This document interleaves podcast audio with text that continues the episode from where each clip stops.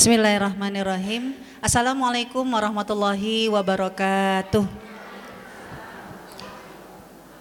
Alhamdulillah, alhamdulillahi rabbil alamin wa bihi nasta'in. Wassalatu wassalamu ala asyrafil anbiya'i wal mursalin wa ala alihi wa ashabihi ila yaumiddin amma ba'd. Asyhadu an la ilaha illallah wahdahu la syarikalah wa asyhadu anna Muhammadan abduhu rasuluhu la nabiyya ba'dah. Allahumma salli ala Muhammad wa ala ali Muhammad fil alamina innaka Hamidum Majid. Uh, Alhamdulillah ibu-ibu dan rekan-rekan muslimat yang dirahmati oleh Allah Subhanahu wa taala, kita berjumpa kembali setelah uh, libur pulang kampung ya yang menjadi salah satu tradisi kebaikan ya buat kaum muslimin di Indonesia dan karena tradisi pulang kampung inilah salah satu yang menjadi inspirasi buat kita semua untuk membuat satu judul taklim hari ini yaitu genggam erat saudaramu hingga ke surga. Alhamdulillah sudah dapat satu pemenang ya. Eh, dengan pertanyaan closing menjebak apakah Rasulullah pernah pulang kampung? Ya ada yang jawab pernah ada yang jawab tidak. Dan alhamdulillahnya barusan dap, apa bisikan sebenarnya pernah apa enggak? Ya pernah enggak bu pulang kampung? Pernah. Kapan itu dari Madinah ke Mekah. Peristiwa apakah itu? Kalau hijrah mah Mekah ke Madinah. Pulang kampung kan berarti balik ke kampung halaman. Kalau namanya pulang kampung biasanya lama atau sebentar. Maksudnya menetap kembali atau balik lagi? Balik lagi. Kapankah Rasulullah dari Madinah ke Mekah lalu balik lagi ke Madinah? Jadi beda kalau peristiwa hijrah Rasulullah ke Mekah lalu ke Madinah nggak balik lagi. Jadi penduduk Madinah. Kalau pulang kampung dari Madinah nengokin kampung lalu balik lagi ke Madinah. Peristiwa apakah itu? Dan itu terjadi hanya satu kali sebuah kemenangan. Fathu Mekah. Fathu Mekah penaklukan kota Mekah adalah ketika Rasulullah memboyong para sahabat. Di mana ketika semuanya tadinya di Mekah lalu hijrah ke Madinah tahun 1, tahun 2, tahun 3, tahun 4, tahun 5, tahun 6, tahun 7 sekian tahun penduduk Madinah yang asli orang Mekah nggak bisa datang ke Mekah. Walaupun cuma untuk ibadah haji dan umroh. Nggak bisa. Apa alasannya? Kenapa nggak bisa? Apa alasannya? Ada perjanjian Hudaybiyah yang membuat Rasulullah dan para sahabat yang tadinya orang Mekah nggak bisa ke Mekah walaupun hanya berkunjung. Setelah orang-orang kafir Quraisy berkhianat dengan perjanjian Hudaybiyah itulah menjadi kemenangan Rasulullah SAW kabar gembira bahwa Rasulullah diminta untuk kembali ke kota Mekah membersihkan Ka'bah dari berhala. Itulah siroh menjadi sejarah Rasulullah sekali pulang kampung. Kenapa Rasulullah pulang kampung? Ya, ibu-ibu sekalian, ya, mari kita lihat di layar yang berjalan ini kenapa seorang Imam Syafi'i sampai mengatakan ya dalam uh, ucapannya jika kalian memiliki sahabat yang berbuat baik genggam erat sahabat itu jangan pernah melepaskannya. Ini Imam Syafi'i. Ya, jika kalian punya teman yang selalu mengajak kebaikan, genggam erat. Jangan pernah melepaskannya. Ya, dan kenapa Ibnu Jauzi seorang ulama besar juga mengatakan, ya, dia pernah berpesan kepada sahabatnya sambil menangis. Kalau nanti kalian masuk sorga dan kalian tidak bertemu dengan aku di surga, tolong cari aku di neraka. Kenapa seorang Imam Syafi'i dan seorang Ibnu Zauzi sampai pesan-pesan begitu kepada temannya? Agar kalau nanti mereka para teman-temannya di surga nggak ketemu sama mereka, maka Ibnu Zauzi, Imam Syafi'i meminta tolong cari aku di neraka. Tolong sampaikan kepada Allah kalau dulu aku pernah bersama kalian pernah berbuat baik bersama kalian, pernah sholat bareng, pernah ya dalam taklim bareng. Kok begitu di dunia suka bareng-bareng berbuat baik, begitu di akhirat nggak ketemu. Maka sampaikan kepada Allah, tolong cari aku di neraka.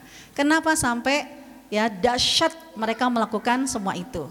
Nah, mari kita lihat ya Rasulullah Shallallahu Alaihi Wasallam ya pernah menyampaikan dalam sebuah hadis riwayat Muslim nomor 269. Hadis ini cukup panjang. Ya, nomor 269. Riwayat Muslim nomor 269 Rasulullah Shallallahu alaihi wasallam menceritakan bagaimana nanti di akhirat setelah melewati jembatan Asirat orang yang selamat melewati jembatan Asirot, maka dia akan masuk surga. Kalau yang nggak selamat, masuk neraka. Nah, apa dalam hadis tersebut diceritakan?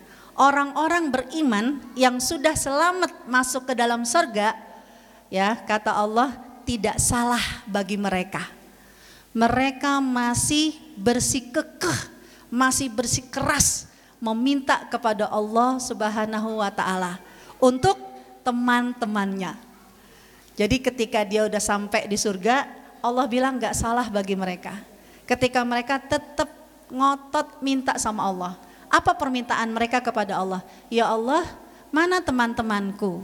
Dulu aku pernah bareng sholat sama mereka. Dulu aku bareng puasa sama mereka. Ya, bisa jadikan bukber Ya, aku bareng puasa sama mereka. Aku pun bareng haji sama mereka. Ya, bareng banyak melakukan kebaikan. Tapi kenapa begitu udah nyampe di surga, aku nggak menemukan mereka?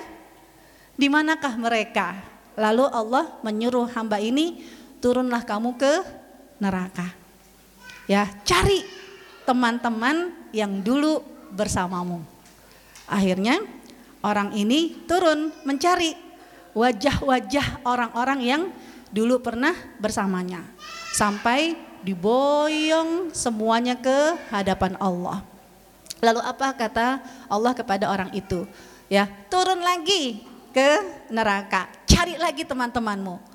Apa kata orang ini? Ya Allah sudah, aku sudah mencarinya. Cari, walaupun di dalam hatinya hanya ada sedikit kebaikan sebesar biji jagung. Tarik temanmu masuk surga. Karena kita tahu kadang kan di taklim ini ada yang khusyuk dengerin ilmu.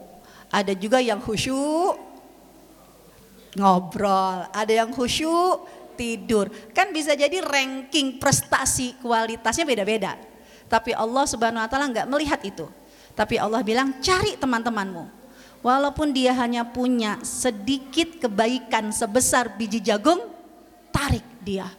Sehingga dalam hadis ini Rasulullah menyebutkan dari orang ini dia memboyong banyak teman-temannya masuk ke dalam surga. Nah, ini hadis riwayat sahih Muslim.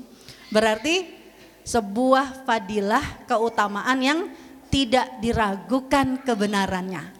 Itulah sebabnya ya Imam Syafi'i tidak pernah ya meremehkan pertemanan dengan orang-orang yang baik. Ibnu Zauzi tidak pernah meremehkan berkumpul dengan komunitas orang-orang yang baik. Karena kita nggak tahu siapa di antara teman-teman kita yang punya hati begitu peduli sama kita. Walaupun bisa jadi sering lihat wajah, kenal nggak namanya? Enggak, ya. Tapi Bu Linda kenal dengan nama-namanya. Cek aja, tahu nggak wajahnya? Enggak. Jadi ada yang tahu nama, oh ini sering. Ya, Bu Linda itu tahu, oh ini sering kok taklim, ini sering taklim karena sering lihat absen. Yang mana orangnya nggak tahu. ya. Ya. Tapi ada juga di antara kita yang sering lihat wajah. Oh itu teman taklim, teman taklim. Anaknya nanya, siapa Mi? Siapa Ma? Siapa Bun? Gak tahu. Shh, shh. Pokoknya, gitu kan? Ya. Ada tipe-tipe yang seperti itu. Tapi Allah Subhanahu Wa Taala merekam, ya, menjadikan persaksian. Ketika kita bertemu, tidak sekedar pertemuan, tapi ketika kita bertemu disunahkan berjabat tangan. Berjabat tangan ini tidak sekedar menggugurkan kesalahan. Karena banyak juga orang-orang yang salah paham ketika ngumpul jabat tangan saling memaafkan dipikir berarti udah saling memaafkan. Tidak dalam surat At-Taghabun, surat 64 ya, di ayat yang ke-15. Allah Subhanahu wa taala menyebutkan di situ ya, yang paling awal harus kita genggam erat tangan ya adalah keluarga kita. Ini salah satu contoh bahwa menggenggam itu enggak sekedar memaafkan Allah berfirman, "A'udzubillahi minasyaitonirrajim. Bismillahirrahmanirrahim." Ya. Ya ayyuhalladzina amanu inna min azwajikum wa auladikum ya aduwwul lakum. Hai orang-orang beriman, sesungguhnya ya ada di antara kalian yang pasangan-pasangannya, istri atau suami dan anak-anaknya disebut oleh Allah sebagai apa? Surat 64 ayat 14. Bukan? Ya. Ayat 14-nya. Musuh. Allah menyebutkan ada di antara kita yang pasangannya, kemudian anak-anaknya disebut sebagai musuh. Kalau yang namanya musuh bagaimana? Suka ribut, ya kan? Suka bergesekan. Tapi pada saat bergesekan itu jangan dijadikan penghalang masuk surga. Walaupun sering ketidakcocokan sehingga jadi cekcok, apa perintah Allah di situ? Wa in ta'fu. Pertama, saling memaafkan. Memaafkan nggak perlu dengan jabatan tangan. Kadang tanpa jabat tangan, maafin ya, mohon redo lah, bisa nggak dimaafkan? Bisa. Pertama, saling memaafkan. Yang kedua apa? Ayo dicek di Quran masing-masing. Watas fahu apa terjemahannya? Ada Qur'annya Tedian tidak memarahi. Ada Qur'annya siapa lagi? Tadi ada ya, ya, santuni. Ibu, saya mau tanya. Menyantuni dengan tidak memarahi sama atau beda? Beda. Ya, ibu lebih seneng disantuni sama suami tapi dimarahin atau lebih seneng nggak dimarahin tapi nggak disantunin?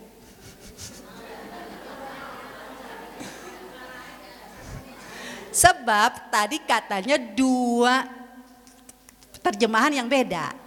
Ada Quran yang tidak memarahi, ada Quran yang menyantuni. Saya kan tanya, mau tidak memarahi sama menyantuni sama atau beda? Kan ibu bilang beda. Kalau sama berarti kan dua-duanya jadi pilihan. Kalau beda kan berarti salah satu jadi pilihan. Ibu lebih seneng habis dimaafkan atau memaafkan lalu disantuni tapi kemudian dimarahi atau nggak dimarahi tapi nggak disantuni. Pilih ini mana? Ya, pink atau biru? Nggak dua-duanya. Berarti apa? ada yang perlu direvisi dari terjemahan ini. Ya, Allah meminta pada saat berhadapan minimal yang paling dekat adalah dengan pasangan kita, dengan keluarga kita. Setelah punya modal stok saling memaafkan. Yang kedua, watasfahu, musofahah. Musofah itu kedua tang apa tangan kita dengan tangan orang itu berpegangan. Ada yang berpegangan cuman begini. Ada yang berpegangan begini. Ada yang berpegangan bisa jadi uh, tangan kita, jari kita megang lengannya, yang satu pegang lengan kan ada yang contoh gini Tedian gini deh. Kan ada yang ya uh, jabat apa bersentuhan tangan bisa jadi kan ada yang begini. Ya kan? Ada juga yang ya begini. Ya itu kan juga. Ada juga yang ya ya misalnya kayak pegang tangan saya. Ya, saya juga pegang tangan. Ya, itu kan kalau kayak begini, kalau kayak begini berarti apa biasanya? ya juga berpegangan. Kalau ibu dalam berpegangan itu macam-macam, kira-kira menurut ibu pegangan tangan ini mengartikan sebuah apa? Kekuatan, saling menguatkan. Nah, Allah menyuruh berinteraksi tidak hanya memaafkan, tapi berjabat tangan itu bukan identik memaafkan, tapi berjabat tangan lebih dahsyat dari itu, yaitu saling merangkul, saling menguatkan. Enggak cuma menguatkan di dunia, tapi pertemuan ini, jabat tangan ini bisa memboyong seperti hadisnya Rasulullah tadi. Ya, kemudian enggak cuma saling merangkul jabat tangan, menguatkan. Yang ketiga apa kata Allah?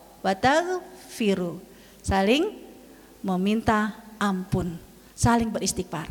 Nah, kalau Allah Subhanahu wa taala sudah menyuruh kita dalam berinteraksi dengan orang lain memaafkan, kemudian saling menguatkan, bergenggam tangan, ya, genggam erat dan ketiga saling mengampuni, maka itulah yang harus kita lakukan di ya lingkungan kita, komunitas kita. Ya, kenapa? Karena Allah Subhanahu wa taala mengingatkan kalau disebut dengan genggam tangan, berarti Allah menyuruh kita adanya sebuah kebersamaan. Jangan pernah keluar dari komunitas kebaikan hanya gara-gara ketidakcocokan soal dagangan. Contoh misalnya di grup WhatsApp, kan kadang gitu ya. Udah keluar, kenapa? Sebel, yang anggotanya nge-share jualan mulu, menuh-menuhin handphone. Kalau memang itu adalah grup komunitas yang baik, jangan keluar hanya gara-gara yang satu jualan. Tapi buatlah mekanisme kapankah ada hari boleh jualan. Kan begitu. Kenapa? Saya di grup-grup WhatsApp yang komunitas orang baik-baik ya saya nggak akan keluar. Kenapa? Karena kita tidak tahu di antara anggota komunitas itu bisa jadi ada satu orang yang peduli dengan kita. Ada satu orang yang ingin menyeret dan memboyong kita karena dia nggak mau masuk surga sendirian. Nah, Allah juga menyebutkan kenapa kita harus bersama karena kebersamaan itu sesuatu yang mutlak kita butuhkan. Sebab yang namanya setan senangnya sama orang yang berbuat baik sendirian atau berbuat maksiat sendirian. Saya mau tanya, ada orang yang berbuat maksiat sendirian, ada orang yang berbuat baik sendirian. Setan sukanya sama yang mana? Yang berbuat maksiat sendirian nggak usah ditemenin. Dia udah setan. Tapi yang berbuat baik sendirian, inilah yang akan didekati oleh setan. Sehingga Rasulullah bersabda, iya kumul jamaah, kalau berbuat baik harus bareng-bareng. Fa inna syaiton ma'al wahid, karena setan itu senangnya sama orang yang sendirian. Ketika orang yang berbuat baik sendirian ini ngajak orang, minimal kan jamaah berdua maka kata Rasulullah wahwa abad setan akan menjauh. bukan menjauh akhirnya nyerah, enggak. Karena orang yang berbuat maksiat sendirian enggak perlu ditemenin sama setan. Pada saat orang yang berbuat maksiat berdua, yang ketiganya adalah setan. Karena setan akan mencari orang-orang yang berbuat maksiat bareng-bareng untuk berkolaborasi. Ya, menggoda dan merusak orang-orang yang berbuat baik berjamaah. Ya, Allah menyuruh kita ayo. Berarti ya, kita jangan suka dengan kesendirian. Maaf, sekarang ini bukannya dilarang, bagus. Banyak taklim online. Ya, taklim apa kitab online, taklim memperbaiki tahsin online. Itu kan sendiri. Bukan yang nggak boleh, boleh silakan bagus. Tapi jangan menikmati taklim-taklim itu sendiri. Harus hadir di majelis ilmu. Karena kebersamaan inilah ya, jangankan di akhirat. Kemarin aja waktu lebaran, hari pertama, hari kedua tersebar itu WhatsApp merintih. Apa merintih? Taplak udah diganti, toples udah diisi. Ternyata orang-orang ngucapin lebarannya cuma lewat WhatsApp. Tandanya ini rintihan taplak diganti, toples diisi, kepengennya apa? Ketemu. Ya, handphone memang menjadi sarana silaturahim. Tapi handphone jangan pernah menggantikan dahsyatnya pertemuan. Karena pertemuan inilah yang akan menjadi saksi pertemuan fisik, mata ketemu mata. Ya, fisik ketemu fisik, tatapan mata, hati-hati kita bersatu, inilah yang nanti akan menjadi fadilah menggenggam erat saudara kita hingga ke surga. Satu. Yang kedua, ya Rasulullah Shallallahu Alaihi Wasallam juga mengingatkan, ya dalam sebuah ayat di Al-Quran itu sampai dikuatkan. Allah berfirman dengan firmannya wal asr demi masa, demi waktu, detik, menit, jam, hari, pekan, bulan itu kan waktu. Innal insan lafi khusr. Insan tunggal. Setiap seorang manusia kalau sendirian, apa yang terjadi? Lafi khusr. Rugi. Kita akan rugi kalau sendirian. Kapankah dia tidak rugi? Illalladzina. Alladzina jamak atau tunggal? Jamak.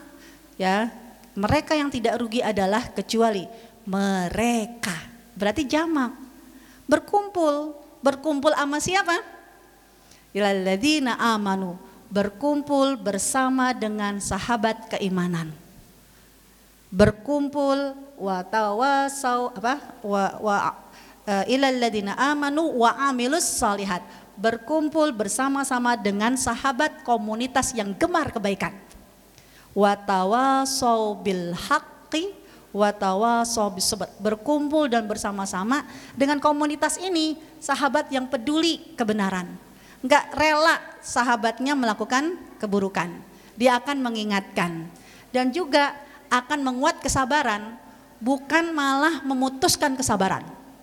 Udah tahu teman kita kena musibah dia sabar banget ya dilalah musibahnya karena menghadapi suami yang model begitu Kan bisa jadi dia sabar, nerima aja iya, iya. Jangan panas-panasin dia nggak sabar. Misalnya apa? Ya Allah hari gini masih sabar. Ih gue mah nggak tahan deh.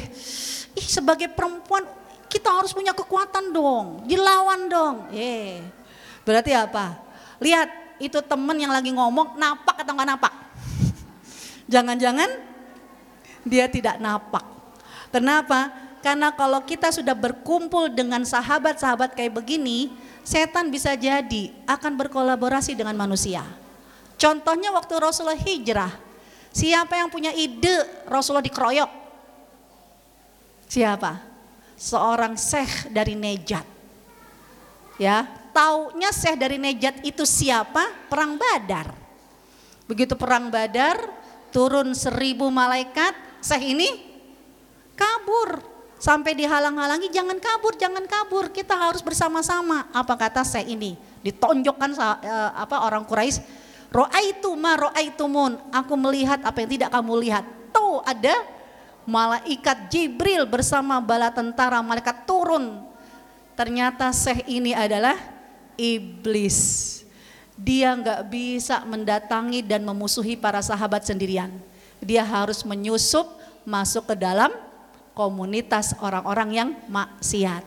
Jadi kalau ada yang kayak begitu jangan langsung suuzon. Ya, itu teman kita. Jangan-jangan dia kagak napak. kan begitu. Ya, Rasulullah mengingatkan hidup sendirian pasti akan mengalami kerugian. Ya, Rasulullah mengingatkan, gak boleh sendirian. Kenapa? Karena masuk surga harus berombongan. Pintu surga dibuka berdasarkan rombongan kebaikan. Ada yang dibuka lewat pintu Ar-Royan.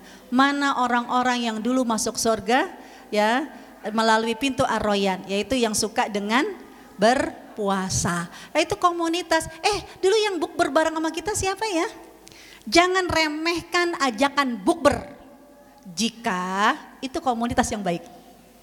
Karena biasanya kalau komunitas yang baik makan bareng, sholat bareng. Tapi kalau yang ngajakin bukber doang, makannya bareng, ninggalin sholatnya bareng-bareng. ya, tapi kalau bukbernya orang-orang yang baik, jangan pernah remehkan. Kenapa? Karena bisa jadi orang-orang yang bukber bersama kita, dialah yang akan menyeret kita. Namun, ya Allah menginginkan Jangan sampai saya nggak mau taklim ini hancur. Sebuah komunitas kebaikan hancur hanya gara-gara salah pemahaman dalam jabat tangan.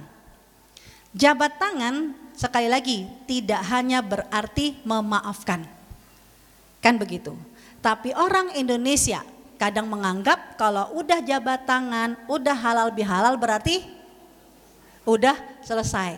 Kenapa? Karena ada satu kasus yang disampaikan kepada saya, Ustazah, saya nggak mau datang halal bihalal. Nggak datang aja saya udah sedih. Yang kedua, kenapa? Allah zolim. Hah? Udah nggak mau datang halal bihalal, bilangnya Allah zalim. Ada apa? Tahun lalu saya halal bihalal. Ketemu sama orang yang ngutang sama saya. Kan semuanya maaf-maafin, tangis-tangisan gitu kan Setelah selesai lebaran udah enak nagi. Apa katanya? Lo kan kemarin udah halal bihalal. Udah maaf-maafan, berarti udah selesai. Ya itu mah dosa yang lain. Yang dosa ini mah enggak. Apa kata dia? Ya Allah, Allah aja yang maha kaya mengampuni semua dosa. Kecuali syirik. Situ cuma dititipin rejeki sama Allah, nggak mau ngampunin orang-orang yang berhutang padahal udah halal bihalal. Saya jadi bingung tahun ini nggak akan datang saya halal bihalal. Biar saya nggak ketemu sama dia. Biar dia tahu tiada maaf bagimu. kan ada yang salah. Ya, pertama. Yang kedua juga ya ya Rasulullah SAW pulang kampung ya ke Mekah. Kenapa? Karena kita bisa jadi ya kita suksesnya orang-orang yang dari kampung ke Jakarta bisa jadi karena doanya orang-orang kampung. Ketika kita mau merantau, apa doa mereka? Ya, semoga sukses ya. Doa orang kampung yang begitu tulus, begitu ikhlas, dialah yang diijabah sama Allah. Maka ketika kita pulang kampung untuk berjabat tangan bukan hanya sekedar saling memaafkan. Karena bisa jadi ada dosa-dosa masa lalu di kampung yang masih nyangkut. Yaitu apa? Soal hutang. Yang ketiga, ya, ketika saya mengajak banyak orang, ayo kita berdoa sama Allah biar masuk surga Firdaus. ada yang komentar, ya Allah, gak masuk neraka aja udah alhamdulillah. Banyak gak yang suka ngomong kayak gitu? Banyak, gak masuk neraka aja alhamdulillah. Maka tiga kasus ini yang menganggap ya minta maaf menggugurkan hutang. Yang menganggap ya pulang kampung sekedar ketemu bawa oleh-oleh selesai dosa masa lalu. Tidak. Yang ketiga yang menganggap syukur eh, nggak masuk neraka aja udah alhamdulillah. Ayo tiga masalah ini renungannya cuma satu yaitu surat Al-A'raf. Kenapa surat Al-A'raf? Surat Al-A'raf adalah surat yang mengingatkan kita. Di, nanti di akhirat ada yang masuk sorga, ada yang masuk neraka. Tapi ada satu tempat lagi bu, dia nggak masuk sorga dan dia nggak masuk neraka. Di manakah dia? Wabainahuma hijab. Antara surga dan neraka ada satu tempat namanya Al-A'raf, tabir yang tinggi. Kalau saya lebih gampang mengisyaratkan adalah tiang. Tiang ini ada di atas jembatan Asirat. Dia membatasi orang-orang yang mau masuk surga nggak jadi dan dia menyelamatkan orang-orang yang tadi yang masuk neraka tapi terhalang nggak jadi masuk neraka. Kenapa? Karena dia tiang yang tinggi. Ada orang-orang yang nyangkut di tiang-tiang itu. Siapakah orang-orang yang nyangkut di tiang itu? Rijalun ya'rifuna kullam bisimahum. Orang-orang yang kalian kenal. Jadi yang nyangkut itu orang yang tak kenal. Kenapa mereka nyangkut?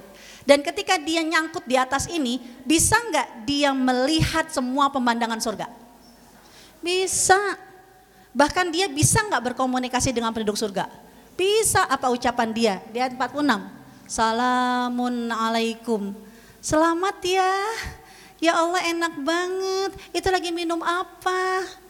Enak gak rasanya Bu Dede? Aduh, ibu-ibu lagi duduk di mana? Permadaninya empuk gak? Dia bisa ngomong kayak begitu. Tapi dia tidak bisa memasukinya.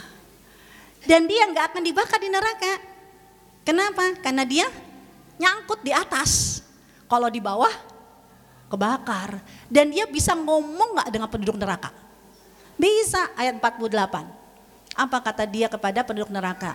Ma'agna ankum jam'ukum wa kuntum tastakbirun. Tuh kan udah dibilangin harta-harta kamu, profesi kamu, popularitas kamu nggak bisa menyelamatkan kamu dari api neraka. Siapa orang-orang yang kayak begini? Pertanyaan saya, ibu mau nggak dibakar di neraka? Enggak, enggak nggak dibakar bisa melihat semua pemandangan surga.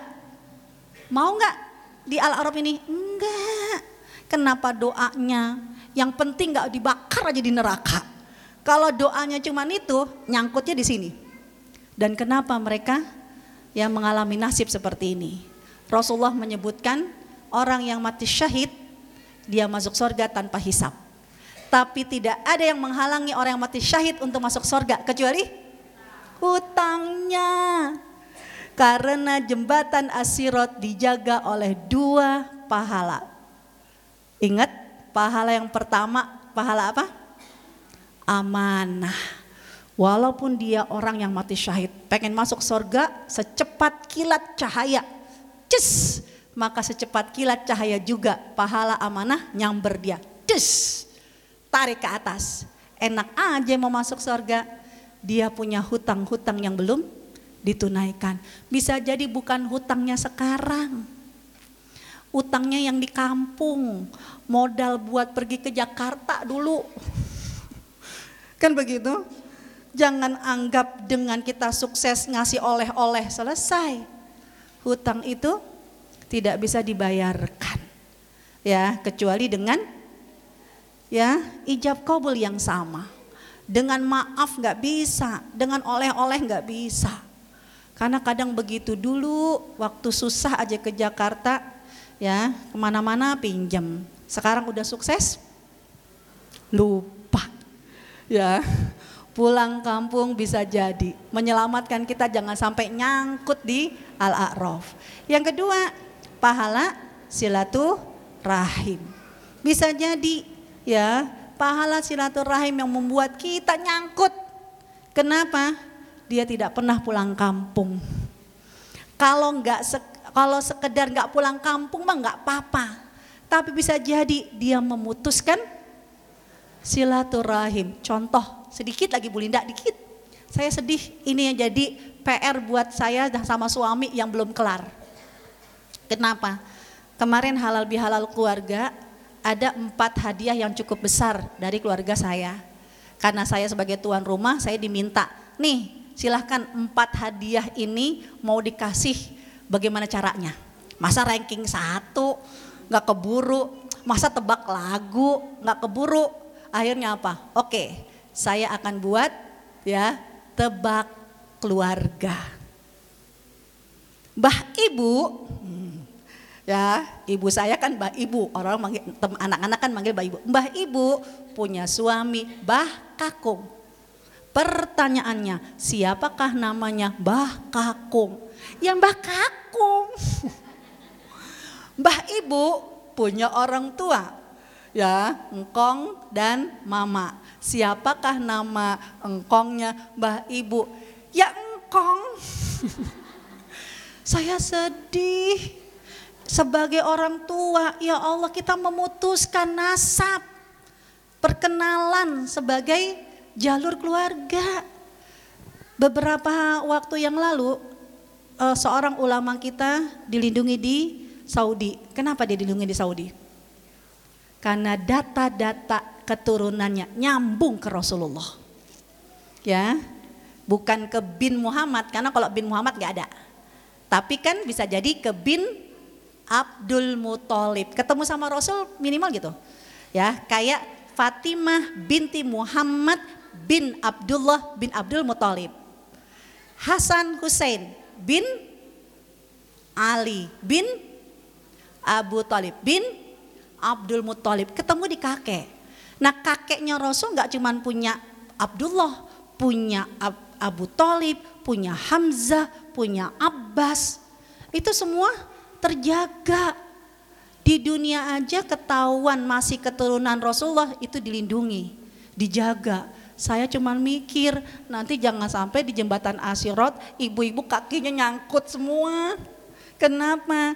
Cucu-cucunya ibu, anak-anak ibu nggak kenal.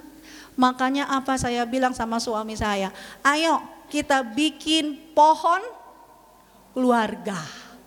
Dimulai dari kakek nenek uyut ya sampai ketemu dengan kita. Kalau istrinya satu ya alhamdulillah. Istrinya dua, tiga, empat jangan diputus. Kenapa? Karena kita tidak pernah tahu. Ternyata dari kakek yang istri keempat dia orang soleh. Ketarik atau tidak ketarik kita dengan surga tergantung mau ngakuin atau nggak ngakuin. Jadi ibu untuk pertemuan yang akan datang ya ibu nggak lagi ranking satu. Questionernya, tapi saya mohon bersama-sama. Mumpung kita masih diberi kesempatan hidup. Sehingga kita masih membantu anak-anak kita untuk mengisi nama-nama pohon keluarga. Mulailah dari jangan orang tua kita, dari kakek kakek ke ibu kita, ke kita, ke cucu itu minimal. Agar genggam erat saudaramu hingga ke surga benar-benar memboyong keluarga. Wallahu alam bisawab. Semoga Allah Subhanahu wa taala memberikan kekuatan kesabaran kepada kita. Semoga Allah memberikan kekuatan kepada kita untuk selalu bersama dengan orang-orang yang mencintai Allah dan juga mencintai kita. Dan juga semoga Allah lindungi kita dari orang-orang yang mengajak kita untuk tidak mencintai Allah. Ila hadihin niyah wa kulli niyatin salihah al-fatihah. A'udzu billahi minasyaitonir rajim. Bismillahirrahmanirrahim. Alhamdulillahi rabbil alamin arrahmanir rahim maliki yaumiddin. Iyyaka na'budu wa iyyaka nasta'in. Ihdinas siratal mustaqim. صراط الذين أنعمت عليهم غير المغضوب عليهم ولا الضالين. آمين. يا ربنا لك الحمد كما ينبغي لجلال وجهك الكريم وعظيم سلطانك. رضينا بالله ربا وبالإسلام دينا وبمحمد نبينا ورسوله. ربنا اغفر لنا ما مضى وأصلح لنا ما بقى. ربنا لا تدع لنا ذنبا إلا غفرته ولا عيبا إلا سترته. wala maridon illa syafaitah wala dhalan illa hadaitah wala hajatan min hawaijid dunya illa qadaitaha ya arhamar rahimin. Rabbana atina fid dunya hasanah wa fil akhirati hasanah وقنا عذاب النار وقنا عذاب النار وقنا عذاب النار اللهم إنا نعوذ بك من النار ومن خزي النار ومن كل عمل يقربون إلى النار وادخلنا جنة مع الأبرار وادخلنا جنة فردوس مع الأنبياء والصديقين والشهداء wassalihin wa hasuna ulaika rafiqa rabbana taqabbal minna innaka antas samiul alim wa tub innaka antat tawwabur rahim wa sallallahu ala sayidina muhammad walhamdulillahi rabbil alamin